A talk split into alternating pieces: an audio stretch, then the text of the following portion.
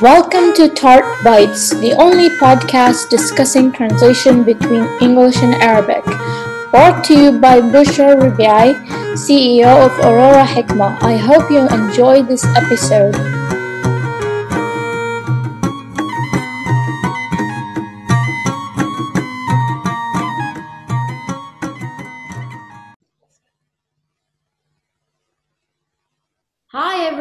Welcome to Tart Bites. Today we have a special guest interview with Naima Al-Arabi, who is a certified translator from the U K. Naima, can you please introduce yourself? Yeah, of course. Uh, my name is Naima Al-Arabi. Um, I've been an English, English Arabic, Arabic English translator for about ten years now.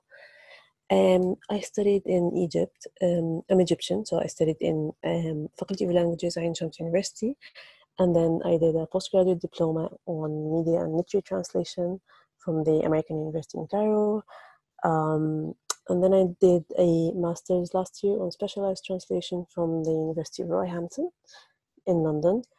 Yeah. Um, I've also become a certified translator uh, through the I T I, which is the Institute of Translation and Interpreting, two years ago, and I've been living in London and freelancing ever since. That sounds wonderful. So, uh, Naima, tell me, what's the trickiest word that you have translated so far? Um, that's a really good question, because I don't have a particular word that I remember, um, because it usually just depends on the context. Uh, but I do remember this particular project that I worked on, which was a book of um, the the book of the the book of medicine, comprehensive book of medicine, which was a really really old book. Um, uh, That has, I'd say, the most, the, the, the trickiest words, not just words, because it also contained words from Far, uh, Farsi, Persian, um, which, of course, I didn't know the meaning for, and I had to look them up um, to see what they meant in Arabic, and then translate uh, from Arabic to English. Um, but yeah, I, that was, I'd say, the, the trickiest project I've done so far. That sounds like a very interesting project. What, uh, who's the writer of this book? Um, uh, so he was an old scholar, um, Abu Bakr Razi. Okay. Uh, I think he was actually Persian. Yeah.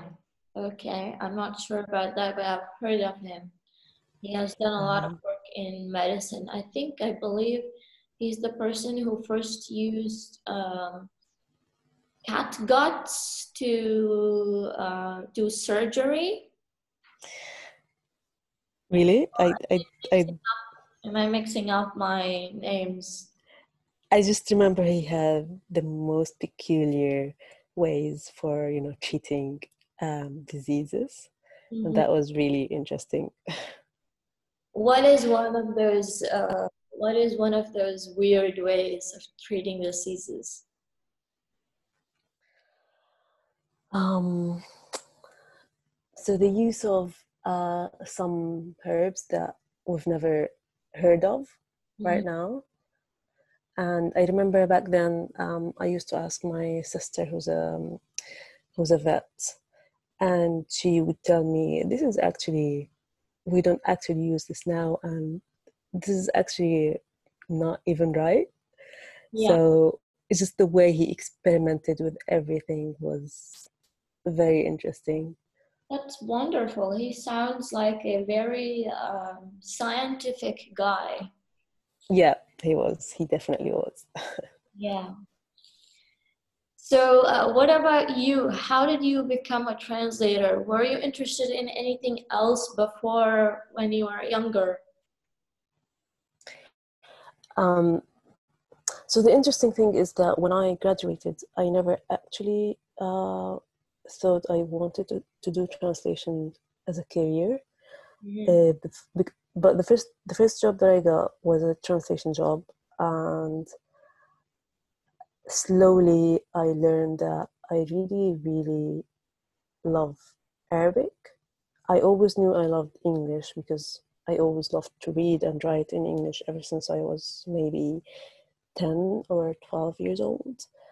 Um, but I only discovered my love and my passion for Arabic uh, later when I when I uh, when I had more experience with translation and just um, uh, reading in Arabic and just writing, and how translation is so creative, uh, especially that the Arabic language is so vast. Yeah. Um, so I guess maybe it just after two or three years that I just that I decided that, oh my god, I just love translation and I do want to continue, like, to take it as a as a career. So yeah, that sounds wonderful actually, because um, Arabic is a very beautiful poetic language, but it's hard, I think, for non-native speakers to learn it. So there are very few people who are not Arabs who speak Arabic fluently and appreciate it. That's very true. Yeah, yeah. Because there is so much nuance in simple words. And uh, there was one of these tricky words I, uh, which I recorded earlier to, prior to this recording, is really a special, very nuanced, tricky word. So um, I think yeah. that I think that Arabic translators, anyone who works from or into Arabic, are like the diamonds of the tra translation industry.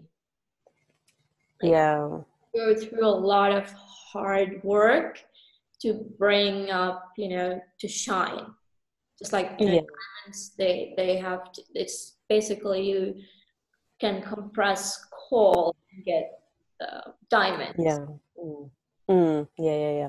I agree. Also because Arabic, like, speaking of the vast uh, vocabulary of Arabic, and when you translate from Arabic into English, and then you're trying so hard to find that particular word yeah in English, which actually doesn't exist, because Arabic has like very very um, specific words that you'll actually never find in English. So sometimes it can be really frustrating, but then it also makes you appreciate the language so much. Yeah, that's why I named this podcast Tart Bites, because yeah. It, it can be sweet and sour at the same time. Yeah, that makes perfect sense. Yeah. So uh, what what is an interesting project that you have uh, worked on recently? Um, I think because of the coronavirus, I haven't had so much work to do. Um, but The, the ones that I usually enjoy are, are um, surveys that I get from one of my clients, uh, medical surveys. And I really enjoy doing medical translations, um, especially if medical is not, if it's not very, very technical med um, medicine. Yeah. So these surveys are really, really fun to, to do. Um, so and this, this is... Sorry, go ahead. Uh, no, just saying this is the, I think this was the last project that I got. Mm-hmm. Anyway. Okay. So you're, um, you're, are you specialized in medical translation, or do you just do it casually? Because you just told me about the book of medicine that you translated, and then now you're translating medical surveys. Yes, yes, I am translate. I am um, um, specialized in medical um, media and literature. That sounds wonderful. A nice, nice round skill set. Yeah, thank you. Um, also, because my my sisters are doctors and my husband's a doctor, so I get that privilege of asking the doctor around. Yeah, yeah, I get that. I get that. What advice would you give to aspiring translators, people who are studying translation now, or people who graduated with some other thing and um, are now looking to get into the field of translation? Yeah, okay. Um, so my first advice would be, be patient. Mm-hmm. Job when you've done no translations at all, and you might you might have to accept rates that you don't like, um, just so you can get other work from other clients, and then gradually raise uh, your rate a bit by bit. Um, my second advice would be read read a lot, in both in English and in Arabic, because um, that's where you get the the creativity uh, from both languages. And if you can, if you have time, do definitely do some volunteer translation work. Um, for example, Translators Without Borders, um, they have tons of work to do, and they're always on the lookout for um, for translators. Um, and you also get to, because they have their own translation tool, mm-hmm. which is an online tool, so you also get introduced to uh, computer-assisted translation tools, because um, yeah. that is also very, very important to many translation agencies. Yeah, uh, yeah these are the most important pieces of advice. So speaking of C A T tools, do you think that uh, machine translation will uh, make us redundant? Um, what do you mean by redundant? Sorry, I mean, would would would uh, would speaking of C A T tools, would uh, machine translation become better than humans in the near future? Replace us? Um, I've seen qu this question so many times, and I keep thinking that at least for Arabic, I don't think so, because Arabic is a very tricky language, and it has its special um, structure, sentence structure. Um, so I think it's very different from many other languages, and at least in some specializations, I don't think that's possible. For literary translation, for example, um, where you just you just need the human creativity, and you can never find this creativity in machine translation, um, because it's a machine after all, and you will always need the creativity of the humans to to make a translation as perfect as possible. So no, I don't think. I don't think that's possible at all. Or maybe I'm just biased to being a human translator. Well, I think you're right.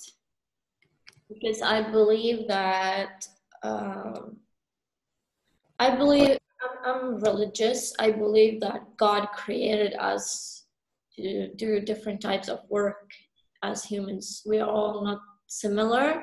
Each person has their own creativity. So if you work on a book translation, and I also work on the same book translation, there might be a difference based on just our personalities and our personal view of things. And it would both, both translations could be accurate based on, uh, based on the proper understanding of plot behind the book and so on. What do you think of that? I completely agree. Um, I think especially when we talk about literary translation, this is especially true, uh, because I've attended a couple of uh, literary translation workshops and summer schools, and I've seen just how differently we translated uh, just one sentence. Yeah. It's not, it wasn't even a paragraph, it was just one sentence, and how we flipped sentences around, and I don't think machine translation will do that. I don't think that either, but um, there are people who do think that that sometimes at some point uh, machines will become cleverer than, cleverer than humans. Yeah. Yeah. But, but I think humans were created specially, and it's not easy to emulate the same type of intelligence into like a machine. I completely agree. Yeah. Yeah. Okay. Speaking of machine translation, have you got any funny machine translations that you've come across? Um, so when I was doing my master's, we had this module uh, for translation tools, and part of the module was just looking at machine translation mm-hmm. tools. And um, we did look at Google Translate and another one, which it just, the name just didn't, is not on at the top of my head right now, but I do remember that specifically for Arabic, it didn't make sense at all. Yeah. The sentences were, they weren't actually sentences, they were just words next to each other that didn't make any sense. And um, that's actually when I realized that uh, Google Translate is is really good, but in comparison to this other machine translation. Yeah. I think Google Translate can be good at sometimes. Um, it's good for single words. Uh, you can use it as a dictionary also, but sometimes yeah. you know, have a very long paragraph. Even Google Translate fails. That's true. Yeah, yeah, that's true. I think I, I usually use Google Translate just like you said, like in. Um, simple words, uh, sometimes just very small sentences, just to get a glimpse of how it would uh, do the sentence as opposed to what I do, because sometimes it does translate like really well. Yeah. But I can I, I can I can't say that happens when it comes to like really complex projects or sentences. Yeah. Yeah, definitely. Yeah. Definitely. Yeah. So tell me about the dictionaries you use while you work, aside from using Google Translate as a dictionary. Do you have any go-to websites or uh, physical dictionaries, like books with you that you use? Um, I don't have a physical dictionary. Uh, although that's definitely uh, on my list. Um, of course, I use Al-Maany. Yeah. Uh, but Al-Maany can also be very tricky uh, with translation. I agree with that wholeheartedly sometimes. Yeah, yeah. I'm appalled at the translation quality on Al-Maany, especially when it comes to specialized terms, where we need to look at the whole context, and then you get this um, you get this weird equivalent in Arabic for the English word, or the opposite. It usually mostly happens for, for English into Arabic, and yeah. you have to really improvise and look up other dictionaries or use other um, other tools. Have you yeah. context reversal?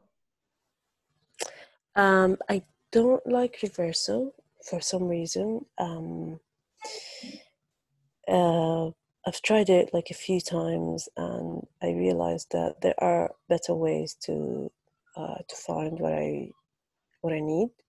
So one one thing that really Uh, that's really helpful for me is using ProZ dot com mm-hmm. um, and just asking the community, and that's really helpful because sometimes uh, translat- translators, other translators can um, give you answers with links. Yeah. So if you have an answer and then you, they give you a link, uh, then then you get to see how reliable that answer is. Um, and you also, because sometimes you just, you just don't know what's, you know the term, but you don't know what is the perfect term um, yeah. Yeah. for yeah. translation. I agree with that. Collaboration is very important for yeah. translators. Yeah.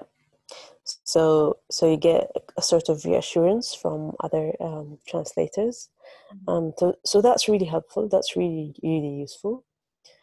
Other than Pro Z dot com, have you got any other uh, groups or um, communities that you are part of, whether online or offline? Um, no, just um, sometimes just my own glossaries. Uh, sometimes I download uh, uh, glo like online glossaries. Mm-hmm. Um, or like specialized dictionaries, yeah. and they're all soft copy. I have them on my laptop. Yeah, yeah. yeah. What about continuing profession, uh, pro professional education? What kind of uh, activities do you uh, do to make sure you're doing your, um, you know, you're keeping your skill set fresh? Uh, yeah. Um, so in terms of the, um, I am always on the lookout for uh, workshops and summer schools, and I make sure I attend one each year, uh, because especially in the U K, uh, there are so many opportunities for workshops and summer schools and just uh, short courses, and uh, that's in comparison to where I, I am from, from uh, Egypt. Uh, so there are so many opportunities here. Um, and I've, this year I've attend, attended the uh, workshop in Sharjah, uh, mm. which was in association uh, with the uh, British Council. Mm. Uh, last year I attended the summer school at the University of Warwick, and then the year before at University of East Anglia. Um, also a summer school, literary translation summer school. Um, so I make sure I have like workshop or summer school, and then just online courses um, mm. from websites. Um, there's a very, very popular website that's called, I think, E C P D Webinars. Mm-hmm. And it has uh, videos and, um, and courses.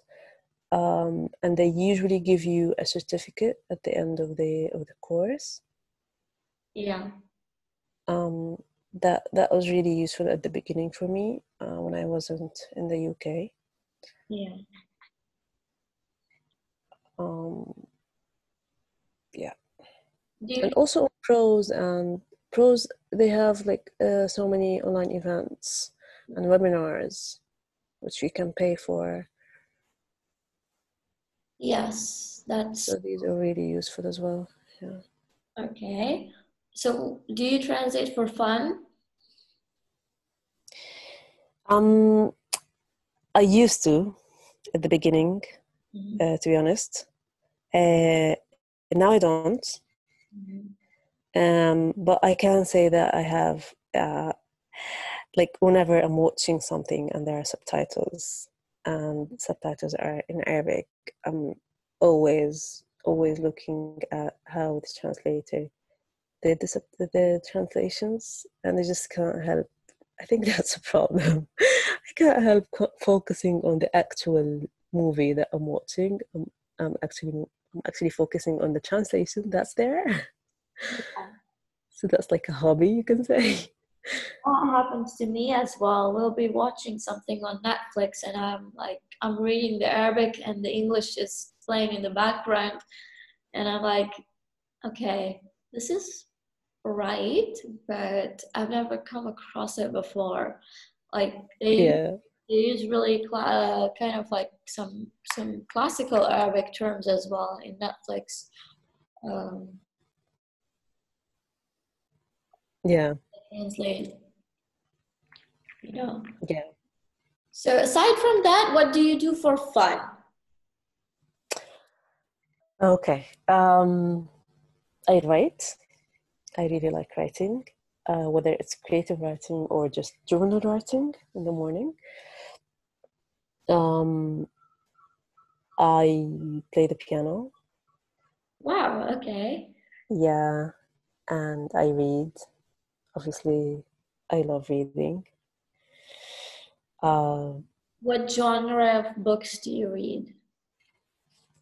Oh, I'm always so confused when I'm asked this question because there's there's no particular genre that I like when it comes to fiction. Uh, but when it comes to non-fiction, I'm really interested in psychology and Islamic psychology. Um, Can you recommend a book which I Islamic find, psychology? Um, so, um, to be honest, I'm just beginning to, to read uh, in Islamic psychology, and there's this book, it's called um, Contemplation: From an Islamic Perspective. Okay. Um, because I've been reading about meditation and its effect on um, mental illness, and then I realized that we have contemplation in Islam. Um, so I can use it as a form of meditation. Uh, so, so yeah. Uh, so the book is called, um, um, I think, Contemplation um, from an Islamic Perspective. Okay, no problem. You can take your time to uh, find the title, and we'll drop a link to, to it for anyone who is interested to buy. Yeah, yeah, I just found it. So it's called Contemplation, colon, an Islamic Psycho-Spiritual Study. Wow, that sounds like it is a bit, uh, a bit, a bit of a not not so much as a popular psychology book. It's a bit more heavier, I guess. Um, well, it's a study. Yeah. So, but the book is not very long. It's one hundred fifty pages. So it shouldn't be that. Um, yeah. Yeah. yeah. That, that makes it less of a. That makes it more interesting, because I think I wouldn't want to read like a three hundred or four hundred page book on contemplation. Yeah. Yeah, I completely agree. Yeah, that, that that's exactly why I read it, because it's not too long. Instead, sorry? I said I'd rather do the com- contemplation instead. Yeah. Yeah, that's definitely. Meditation in the morning, ten minutes of meditation in the morning. That's that's easy to do. Oh, like reading three hundred. Yeah. yeah, yeah, yeah. But just, just, um, sorry, say again. Sorry? Um, yeah, I was just going to say, um, just, um, that curiosity of, you know, um, comparing what's in the West with what we have, we already have in Islam. Yeah. That's what I find really interesting. Yeah.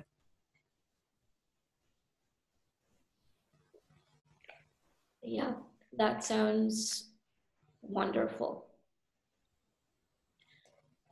Okay, Naima, thank you for your time. We'll wrap this up, um, and hopefully we'll talk soon. Yeah, thank you. Thank you very much for attending. Thank you very much for giving us your time and your advice and your personal anecdotes.